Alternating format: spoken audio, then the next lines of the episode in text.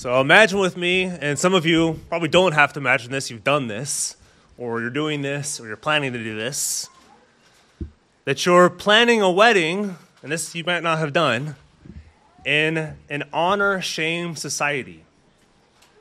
We're not talking about a four to six hour wedding event, which is probably what most of you are used to or you've been through, but something closer to probably a seven day event. That's mostly what their weddings look like seven days, which are like, that'd be really fun. And so on the third day, I was like, this is really long. These parties likely put anything you've ever attended to shame. They're nothing. They'd laugh at you. Like, that's a party? We have seven days of that. So, so yeah, th- these planning one of these is a tremendous duty and probably a pain if you're planning it. Assuring the guest list is figured out. You got to figure out lodging. You got to figure out travel, entertainments, let alone food and drink. Because if you're really honest, what's probably the one thing they remember outside of the first kiss? It's probably the food and drink. You spent months, or uh, probably closer to years, planning this.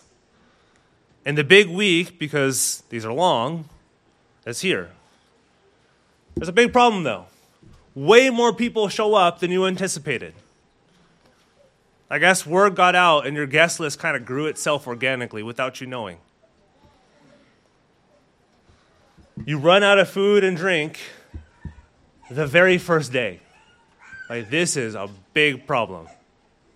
Not only, though, because you're in an honor shame society, not only are you going to bring shame on yourself, you bring shame on the wedding party.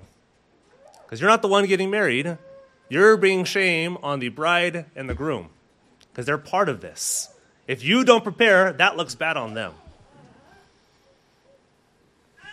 What should have been enjoyed, the wedding, is now forgotten because everyone looks at you as like, you messed up.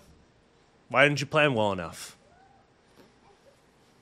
And everyone is upset that their bellies are empty and their judgment is clear. They want to be drunk. You're now blamed for ruining this wedding. What should have been a joyous occasion is now ruined. And the stories the newly married couple will have to tell, tell their, their kids now have to be kind of dressed up. Like everything was messed up, but let me tell you other good things that might have happened. In today's passage, that's precisely what happens in John 2. The, the faux pas, if you want to call it, like the worst of the worst in ancient Near Eastern culture, because that's what they do. Their wedding ceremonies are probably seven days long. I've heard of ones that are years. These are really long parties. This is probably the first day of the party. And yet, with an incredibly charged allusion to the very first wedding in the garden, and we'll see some of this, you hear the last Adam, the Son of Man, from verse 51 of chapter 1, Jesus Christ bringing the best of this wedding. He saves it. When they're just hoping not to have the worst, they get the best. And this wedding comes on the heels, what we talked about the last two weeks, of the creation of all things. That's John 1, 1 to 18.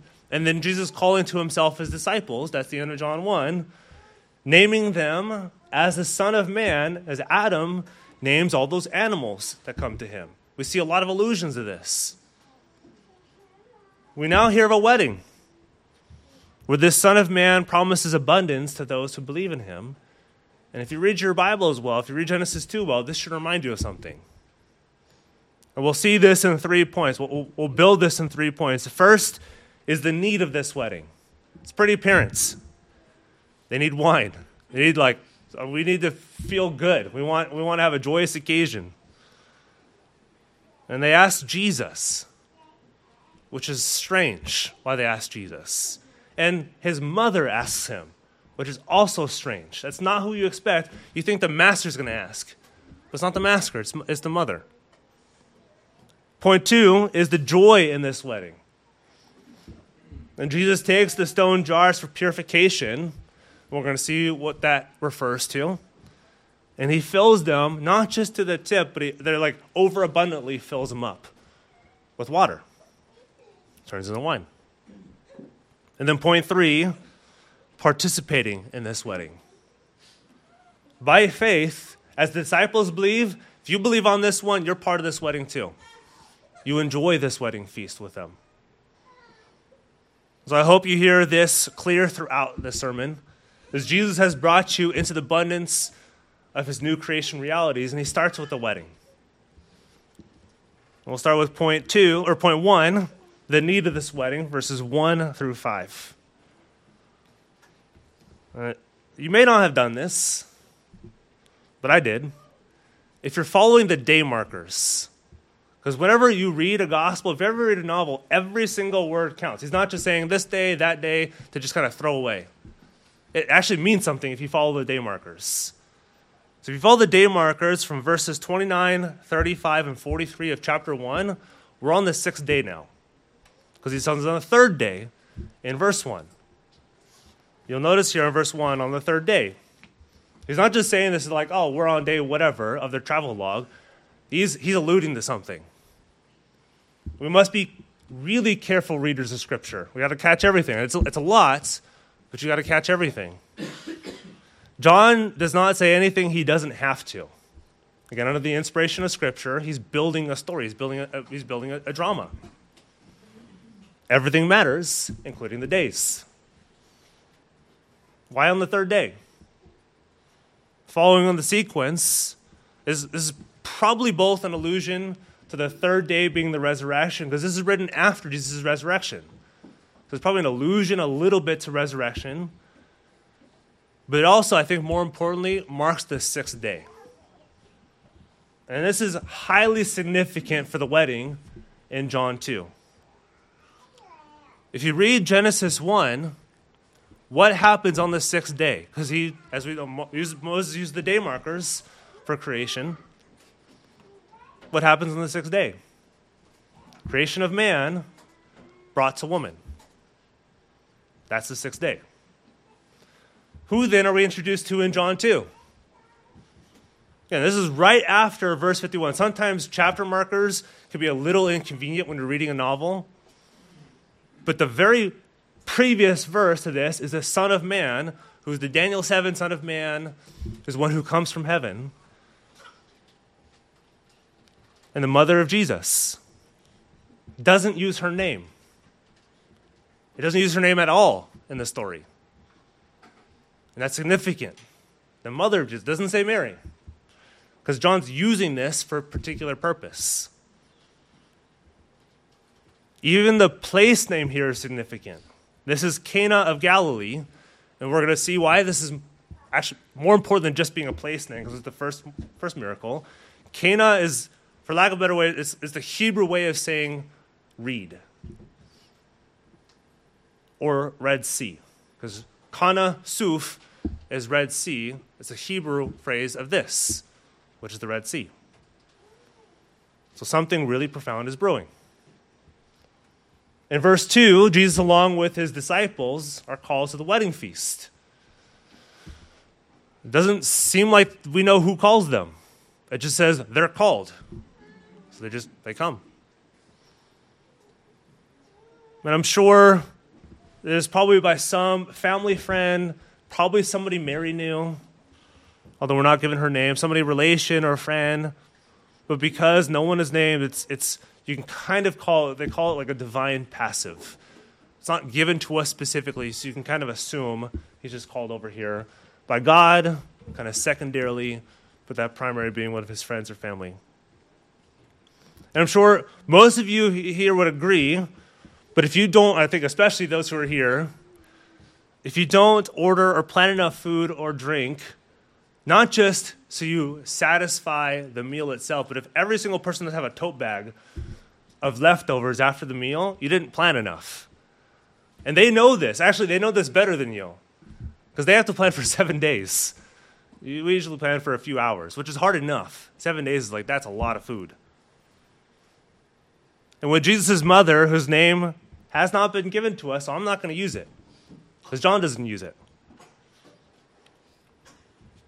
But when his mother comes and asks him, don't think she has the knowledge you do. So she's not asking him, hey, reveal yourself. Like, do this so you can reveal yourself. She probably thinks, like, he's going to go to the market, grab some wine. She doesn't know. I think sometimes we, we, we take the whole, which we should, and interpret the whole, but the characters don't know sometimes. The mother Jesus probably doesn't know. She's just asking him to get more wine. However, in verse 4, Jesus doesn't answer his mother how probably you kids would answer your mother, how you should answer your mother. Sure, how much do we need?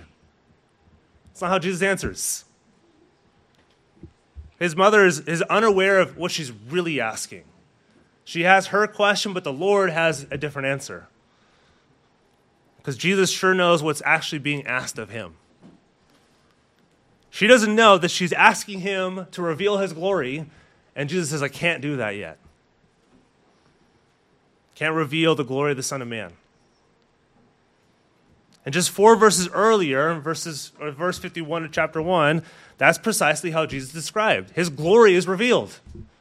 It's like, I, I can't do this. According to the words of Daniel 7 and Genesis 28, we're, we're already told four verses before this who he is. And don't get caught up in his answer. I heard, I heard snickering, which it's, it's hard not to snicker when Jesus calls his mom, his mom, not mom, which all of you kids never call your mom's name by her first name or by woman. Don't want to know what happens after that.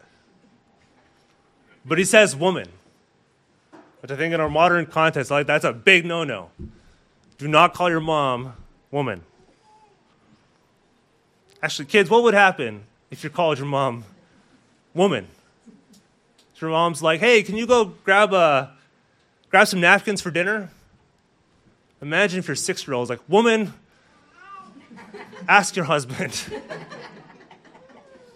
it's just not what we, it's not what we think. It won't go well, so never, ever, ever do that. However, here, Jesus is, is probably evoking Adam's response to God. And we're thinking garden themes. How does Adam respond to God when he asks him, Where are you? What have you done? What does he say? The woman you gave me, she's the one who handed the food to me. The woman you gave me. But here, when Jesus says, Woman, it's not my time, he's not defying her. He's not sinning against her. He's not sinning against God. He's obeying. Doing the exact opposites that Adam did with the same exact word. He's reversing it. Here, Jesus, who was the last Adam, the Son of Man, from 151, reverses the break and the wedding vow is so prominent in Adam and Eve because this is where Adam breaks it. So, God, I know you gave me the commandment, but I'm going to blame the woman that you brought to me. The woman over there, she's the one who handed me the fruit. He does the same thing for you. It's not just for Adam and Eve, he does the same thing for you. By calling out to his mother, when Jesus says, Woman, he's fulfilling. He's not disobeying, he's fulfilling all righteousness, not breaking it and bringing all of you into the arms what Adam did into sin and death. Jesus brings you into righteousness. His calling out to his mother woman, unlike Adam and Eve, which is adultery, is breaking the wedding vows, is following after the serpent and not after their spouse. By Jesus calling out woman, he takes upon your failure takes upon your failure in marriage, takes upon your failure at glances at another that's not your spouse, takes upon your failure and your sinful thoughts, or backbiting when the tension is thick. During your, la- uh, your, your he- last heated arguments, or those that you wish you could take back. And this, is, this hits home for me. I think it hits home for a lot of us. Jesus, by using the same word that Adam did, blesses the marriage. He doesn't curse it. And a simple word, but so much blessing comes from it. So in verse 5, Jesus' mother turns to the servants and, and she seems, in some sense, to get it. Or she's more like, just listen to whatever he says. He knows better than I do. It seems that Jesus is acting here, he's kind of acting here as the groom. Because who are the first two people you meet in this wedding? Not the groom and the bride, you meet Jesus and his mother. You don't actually ever meet the bride. You meet the groom way later after this. So we want to follow the trajectory of the story. We hear these allusions, which brings us back to the wedding feast. He's acting here as the groom, he's the guy in charge. We hear allusions that bring us back to the garden, the first wedding of our parents, Adam and Eve. Again, who's, who's Eve described as in Genesis 4 1? The mother of all the living, which is another reason that John uses the mother of Jesus. He's, he's trying to build all these connections for us. If we read our, if we read our Bibles really well, we'll catch these. But there's a really big problem. There's still no wine. He doesn't just like, here you go. I've created this wine out of nothing. Take it. Or I bought this wine. If you're like me, like, how do you celebrate a wedding without wine? Like, you want to you wanna drink good, you want to drink good stuff when at your wedding. You want to enjoy them. This brings us to point two join this wedding. Verses 6 through 10. After Jesus' mother directs the servants to follow Jesus' direction, your attention is pulled to these empty and huge stone jars, 20 to 30 gallons.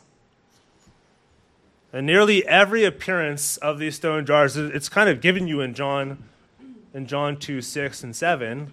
They're used for purification. Either of those who can't enter without being purified, so if you want to think uh, lepers, those with diseases, those who are sick or in a mission, they can't enter the temple unless they're purified and they use these stone jars. Or those who are perpetually ritually clean so they can enter into the holy place and make these sacrifices for those who are ritually unclean or who have sinned against God's law. So the, the stone jars work both ways. Which is interesting that Jesus goes to these. That's a temple thing. It's what they use in the temple. It's what they use to purify. So if you imagine being those people around Jesus, you're like, why is he walking over to these stone jars? That's for purifying. I asked him for wine. And he goes to the purification jars. And how many stones are there? Or stone jars are there? There's six. So, sixth day, six stone jars. he starts building it more and more and more as if John lobs up another clue to convince you this is a creation theme. We're not just talking about a wedding, we're talking about new creation. We're talking about this thing that Jesus is coming to bring in. These are large, large stone jars, and again, if they're used for purification, where do you think you find these? They're probably by the temple. They're probably either near the temple or he brings them from the temple. If you read the next story, we won't do this until next week, John 13, where does this occur? In the temple. So we're using a lot of temple themes, and he doesn't even tell you where we're at until John 2:13. But back here, in verse 7, Jesus fills these jars. Again, without we know the whole, but sometimes you want to read the story as it's written, without putting everything into it. Imagine being the servants or those who are in this wedding feast, and they ask Jesus, they overhear him talking to Mary. He's like, Oh, can you get us wine? And they're okay, he's going to go over to the marketplace. But then he walks to the stone jars.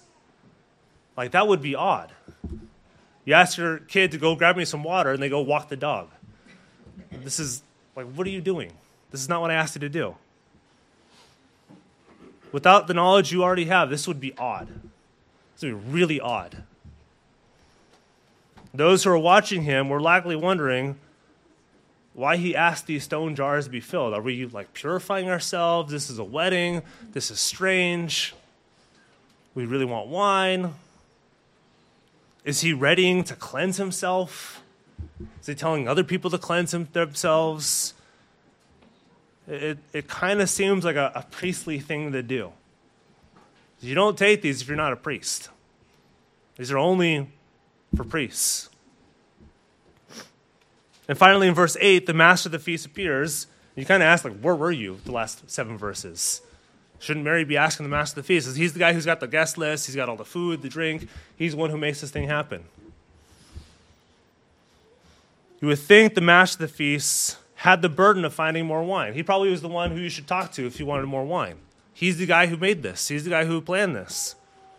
But Jesus calls the servants to draw some water out and bring it to the master. Again, that's odd. There's a lot of stuff we don't impugn the whole to this. Those in the story didn't know. We know, but those in the story don't know. Again, if you're in the shoes, your first thought is purification. That's what they're about to do. Cleansing or purification according to the Mosaic law. That's, that's all they know. If you look at purification jars, that's the Mosaic law. There's nothing else they have in their mind. And it's also the, the, the tablet of stones is the same phrase used as the Ten Commandments. It's a witness for and against Israel when she sinned of her obligation to obey everything the Lord commands. That's, these are probably the things they're thinking right now. They're not thinking, the, the furthest possible thing in their mind is Jesus is going to bring wine. That's why he's going to stone jars. They're thinking Mosaic law and purification. That's probably it. And yet in verse 9, what does the master taste? He tastes wine. He's probably like, this is, if there's anything I expected, this is the least thing I expected. To see wine in purification jars. Can you imagine what he was thinking? The servants gather water from these jars for the purification of sins. Usually they enter the Holy of Holies or pray for their sins to be purified, themselves to be purified. And when he puts his lips to the cup, he tastes wine. He hadn't seen Jesus speak to the servants. He calls for the bridegroom. And finally, we meet the bridegroom. But in verse 10, I think we we think we know the story until we read it slowly. Who does the master think gave this good wine to him? He thinks the bridegroom gave it to him. He doesn't tell Jesus, You were the one who brought the good wine. He tells the bridegroom, Why'd you bring the good wine? He misses Jesus completely. He thinks the bridegroom brought it. It's like, Oh, you, you did good. Thanks for bringing this to us. Almost like Jesus leaves the scene, and it's not the bridegroom. His admission here is everyone at the party has already had a really good time because the word used here is one used for Moses when he's drunk, one used for Noah when he's drunk. They got really drunk. It's like usually you don't bring the bad wine out until everyone's drunk and you can't tell the difference. But you brought the best wine out after everyone's already drunk. You could say that Jesus imputed the better wine to the bridegroom. Because who messed up? The master of the feast and the bridegroom. That's where all the sin and the shame would have gone to. That's where everybody looked at them was like, they are the ones who messed up. That's why we didn't have a good time. And then Jesus gives the good wine, and the bridegroom gets the credits not Jesus. It's likely the bridegroom's fault that there's not enough wine because all the planning, wedding planning in ancient Near societies was probably all bridegroom and the massive feasts, which is very opposite of what we have today. Now, it's a great thing that this wedding feast has wine, even fantastic wine.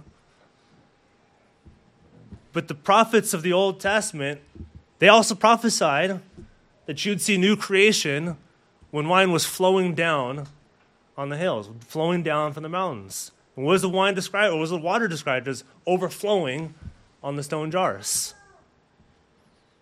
And it's a wedding. They're looking forward to a wedding. When the old wineskins would not be proper vessels for the new wine.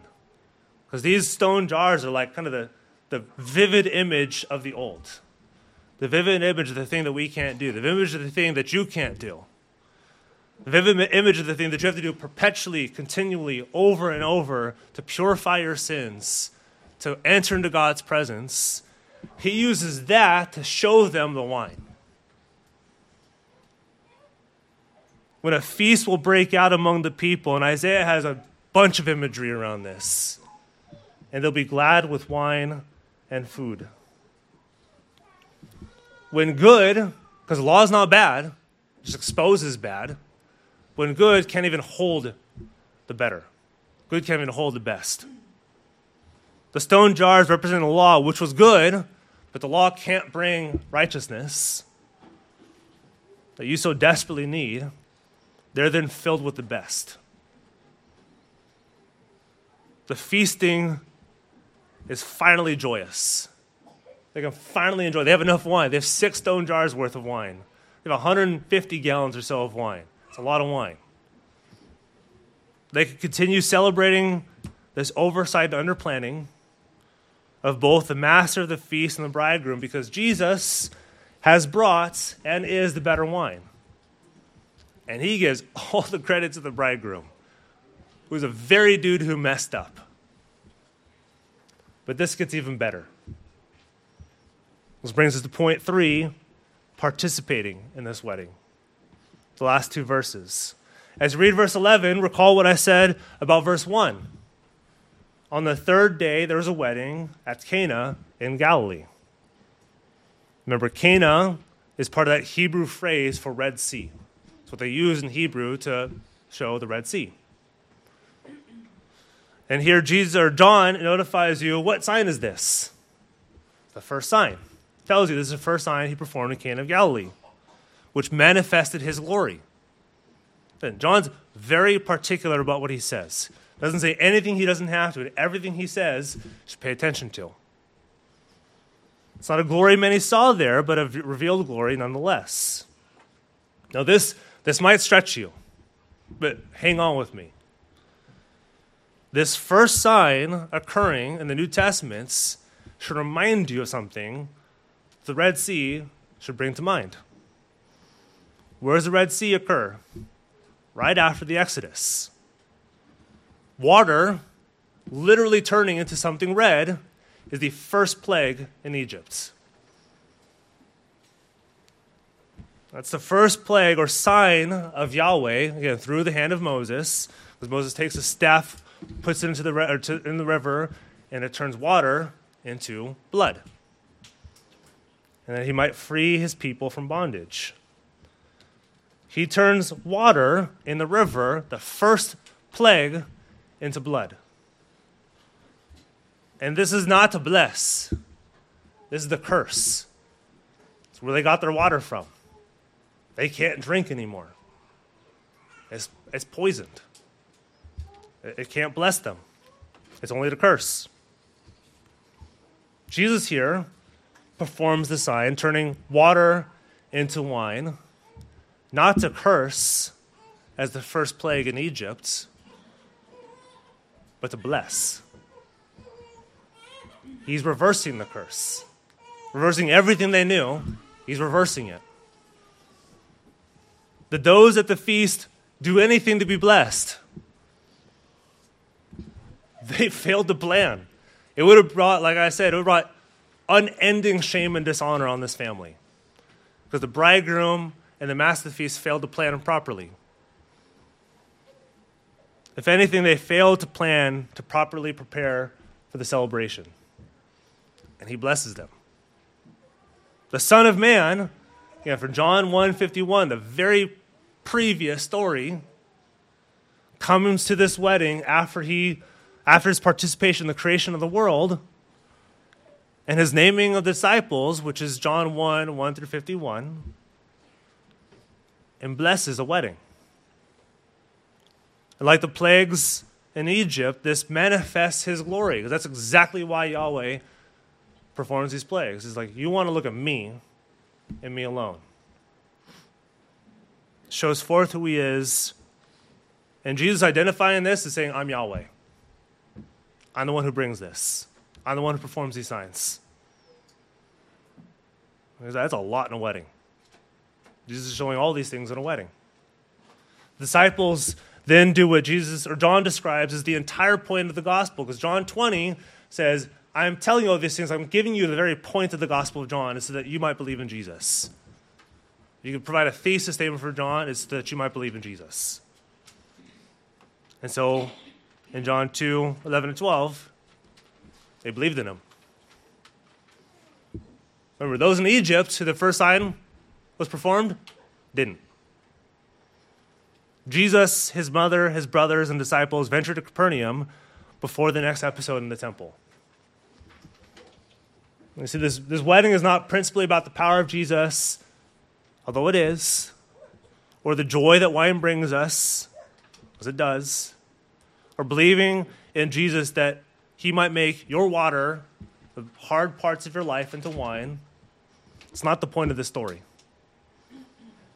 This is principally about the glory of Jesus, who rights this wedding. I'm the Son of Man. I'm going to bless this wedding that was about to go wrong. There's the first wedding in Genesis 2 when Adam sees Eve for the first time and breaks out into poetry bone of my bone and flesh of my flesh. This new man, the second or last Adam, comes upon a wedding and blesses it, literally filling their stone jars in abundance with wine. Literally filling the law. Literally, in a picture, fulfilling the law. The law being those stone jars, he's literally filling the law. Doesn't just say he does, but he actually does it. This law could cleanse, it can cleanse, this law can cleanse or can't cleanse, it can only expose. The law came upon Egypt with its first plague and it, and it cursed her. So I have a question. Are you found as a participant in the wedding, which is blessed by Jesus' fulfillment of the law, overflowing with abundance of wine? It's joy. If not, you've got to deal with the law. You've got to deal with continually filling the stone jars continually going by the temple, continually looking to see if I can purify myself enough, if I can do enough, if I can work hard enough, continually attempting to purify yourself. That's what you have to do if you don't believe. You will keep working at it, just like they kept working on it. But you're powerless to purify yourself. You can't purify yourself.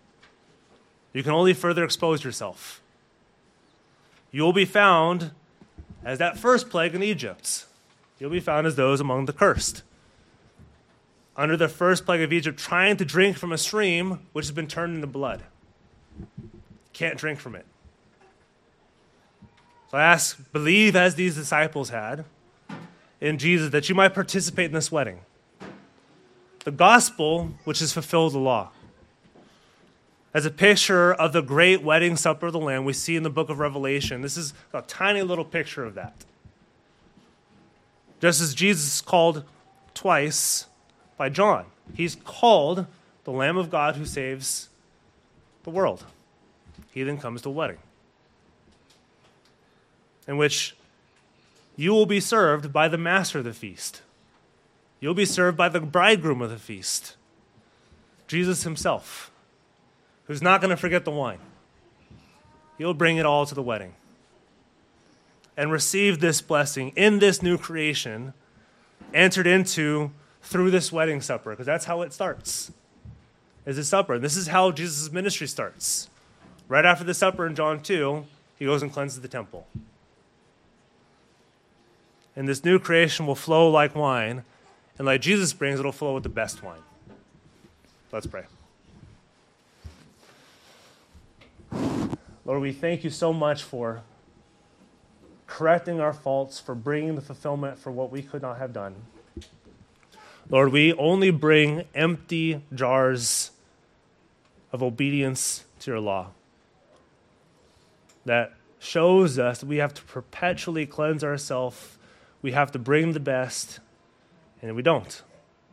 And you come in not to curse this wedding, you come in to save us from bringing guilt and shame upon ourselves because we have not prepared. And Lord, you do everything for us in your Son Jesus. And not just enough to get us into the front door, but over abundantly in our life. More than we could have ever asked for to put joy in our hearts. We will enter your heavenly gates. Lord, we thank you for what you've done for us in your Son Jesus. May all who hear this believe in your Son. Pray all this in your Son's name. Amen.